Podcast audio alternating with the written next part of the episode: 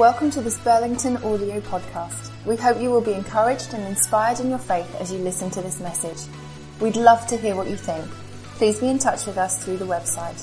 More information and many more podcasts are all at burlingtonbaptist.org.uk.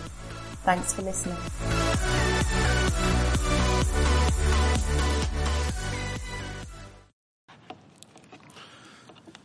Thank you, Jill. This reading has got everything fear, doubt, belief, hope, faith, and the Holy Spirit. Let's pray. Dear Jesus, please strengthen our faith today. Be present to us and bless this time together. You are sovereign over our lives. Strengthen us and increase our capacity for love and forgive our weaknesses. Amen. I want this morning to give you some food for your journey. This is the start of the summer. Way! My intention is to give you a packed lunch and a flask of faith to take with you on your holiday. If you have already gone and are listening to this on podcast, send me a postcard. Some of us aren't going away, but all this is still relevant. So why in August have I chosen a reading about the resurrection? Well, first of all, as Christians, the resurrection is always with us and is a sign of our hope. Every day that Jesus is alive in our lives and in our thoughts and our prayers and actions, the resurrection is with us. And it is because of the resurrection we say that Jesus is alive. Jesus was the resurrection man. Because of the resurrection, we believe in a world redeemed. I want to show you that because of that belief, we are a people to make a difference. We are a sign of the kingdom.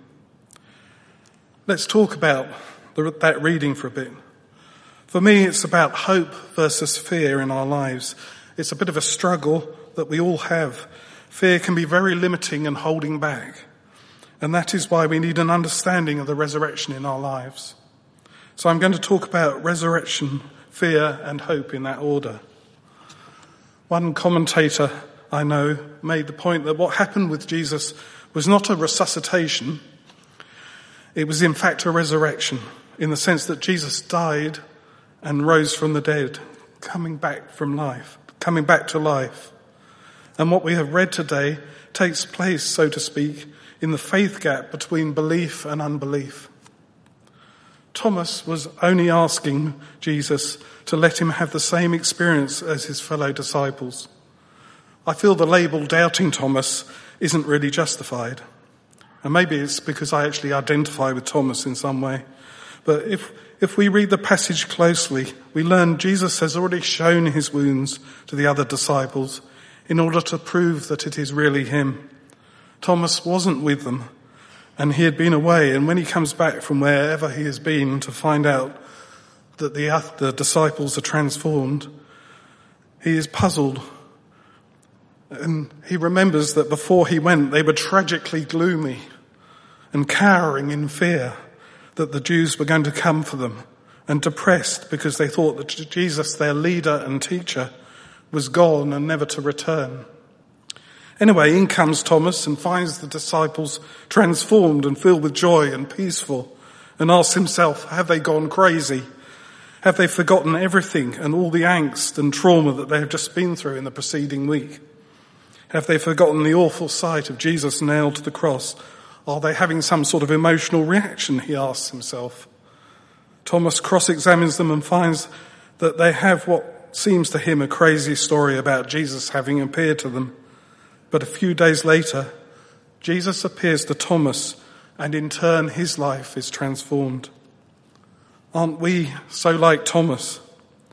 We each need to have a personal turning point in our lives. A turning point where we say, yes, it is you, Lord.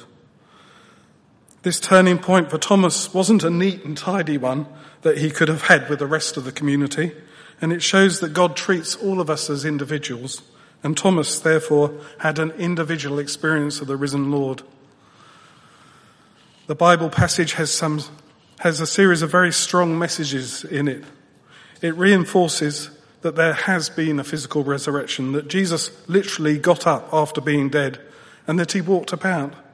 Something seemingly impossible to someone who had been wounded and killed so thoroughly, but demonstrates that to God everything is possible. To help us believe this, we have the witness statements of those that saw the risen Jesus. John, the writer of this gospel, was one of the disciples that met the risen Lord. We can say the same of St. Paul, as said in one of his letters. We don't rely on made up stories. And it is evident that St. Paul, on his conversion, made a detailed study of this.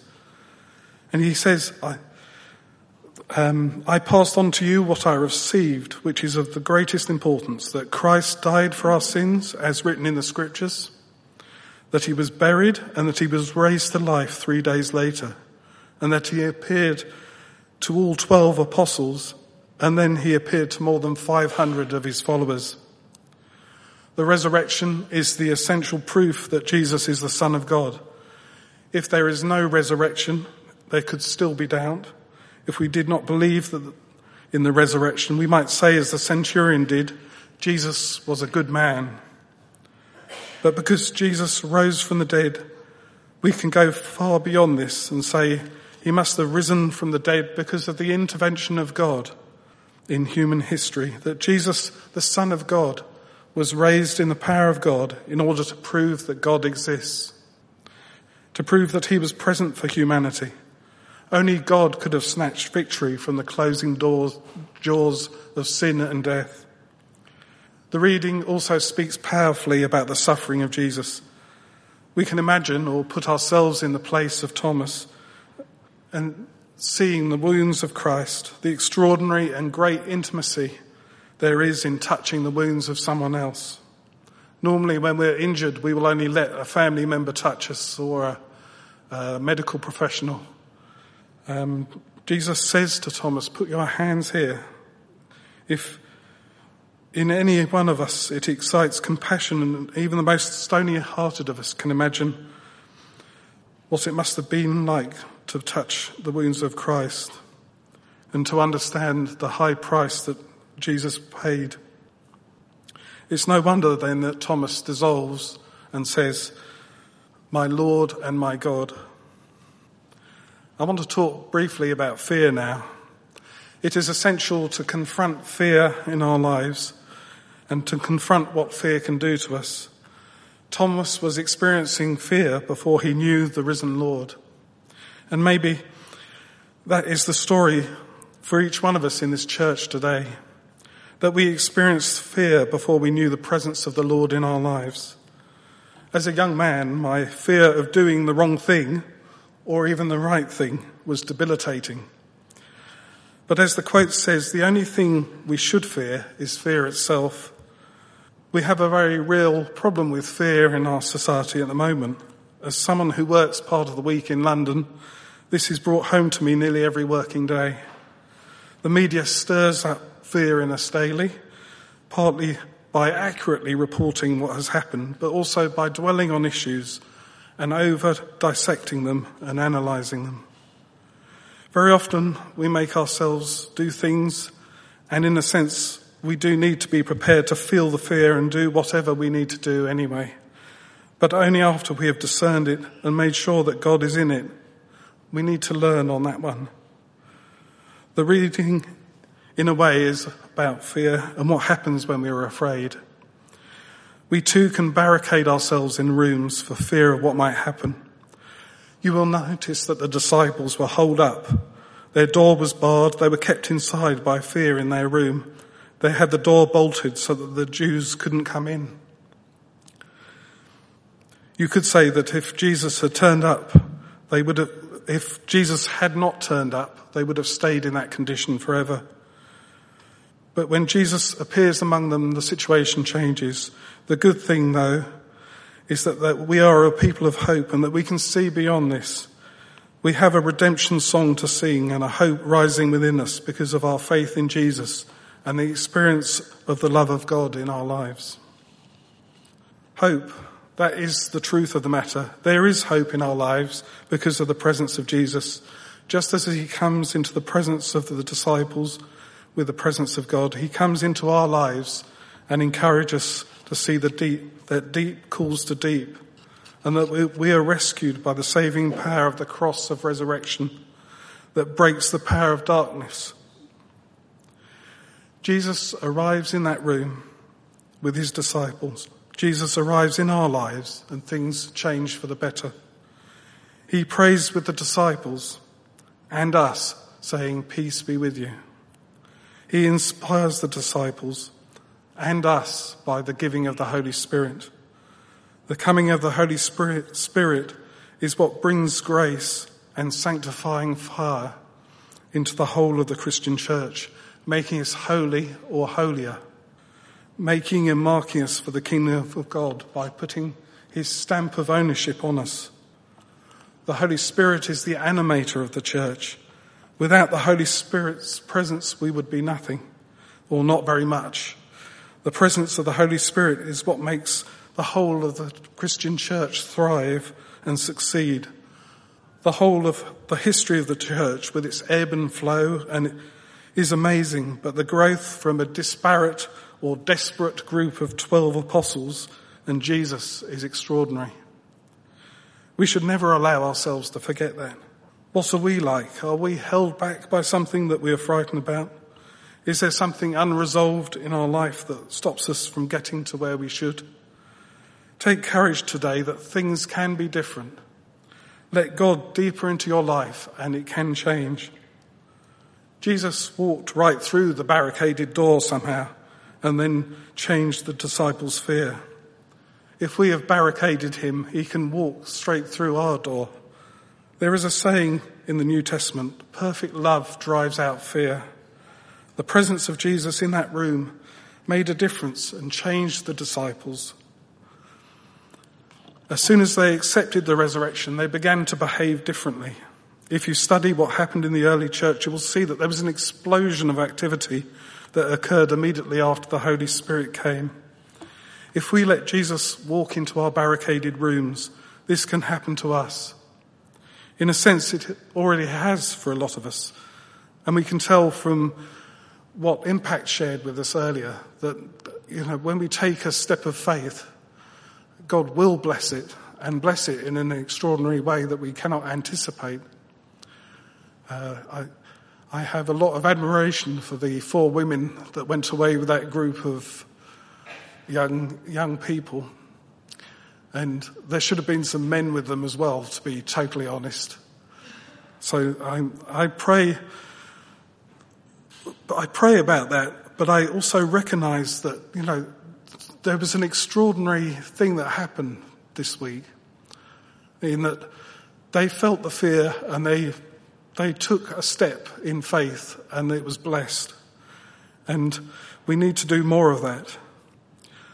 So I pray peace to our hearts this morning.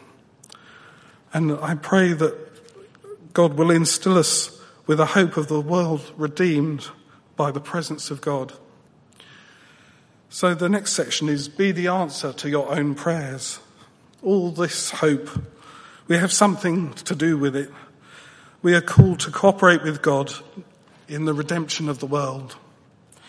Jesus has really spelt it out. With co-heirs to the kingdom of God, sorry, as co-heirs to the kingdom of God and part of the family through spiritual adoption, we must help usher in the kingdom of God by living changed lives and allowing ourselves to be changed and redeemed. In a sense, we do have to become the answer to our own prayers. If we stand on the street corner and see a lonely person, it's no good standing there and saying, Dear God, send someone to that lonely person. When we have the capacity, most of the time, to be the very person to speak to the lonely. If you want the world to be a better place, be better, not bitter yourself. We are called to echo the kindness of God in our thoughts and actions. The effect of the Holy Spirit within us is to change our hearts of stone to hearts of compassion, hearts who care and dare to act. It is good to think about this over the summer. And I came across a lovely quote instructing me to throw kindness around like confetti. Isaiah warns not to neglect our own family in our charity. That might work both ways during the school holidays, with both children and adults making more room and time for each other. He, that is Isaiah, also speaks, also says something which I return to over and over again. I use it sometimes to make me slow down and be still in the presence of God. And this is from Isaiah. This is what the sovereign Lord, the Holy One of Israel says. In repentance and rest is your salvation. In quietness and trust is your strength. But you would have none of it. Yet the Lord longs to be gracious to you. Therefore he will rise up to show you compassion. For the Lord is a God of justice. Blessed are all who wait on him.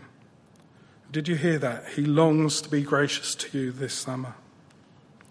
So the, this morning I was like uh, poking around in the prayer room and I found this book, which is, uh, I see that I had in December 1975, which is uh, pretty far out. There's a little section I, uh, I highlighted which says, I am now deeply convinced, this is the writer saying this, I am now deeply convinced that the power of love is from God I believe that no one can truly love unless God is active within him. I hear Jesus say, without me, you can do nothing. But then my eyes rose to the top of the page and it says, the basic question is, do you really want to love? Are you willing to be the public utility, the town pump which is there for all to use? Do you really want to let Jesus be reincarnated in your humanity? Jesus is the man for others, if you give yourselves to Him, He will immediately put you in the service of others in one way or another. Do you really want to volunteer for this life of loving? You can't do it on your own. He must do it in you. Will you have enough faith to release His power into your life? So I hope I've given you some food for the journey this morning, the journey across summer. So here is your packed lunch. Whether you take the kingdom of God on holiday or stay at home with it, remember to do these things. Throw kindness around like confetti. Be in the moment, savoring the present time. Practice repentance and rest. Give it a go. Forgive each other. Believe in the resurrection. Believe in the loving kindness of God. Believe that we live in a world that is being redeemed.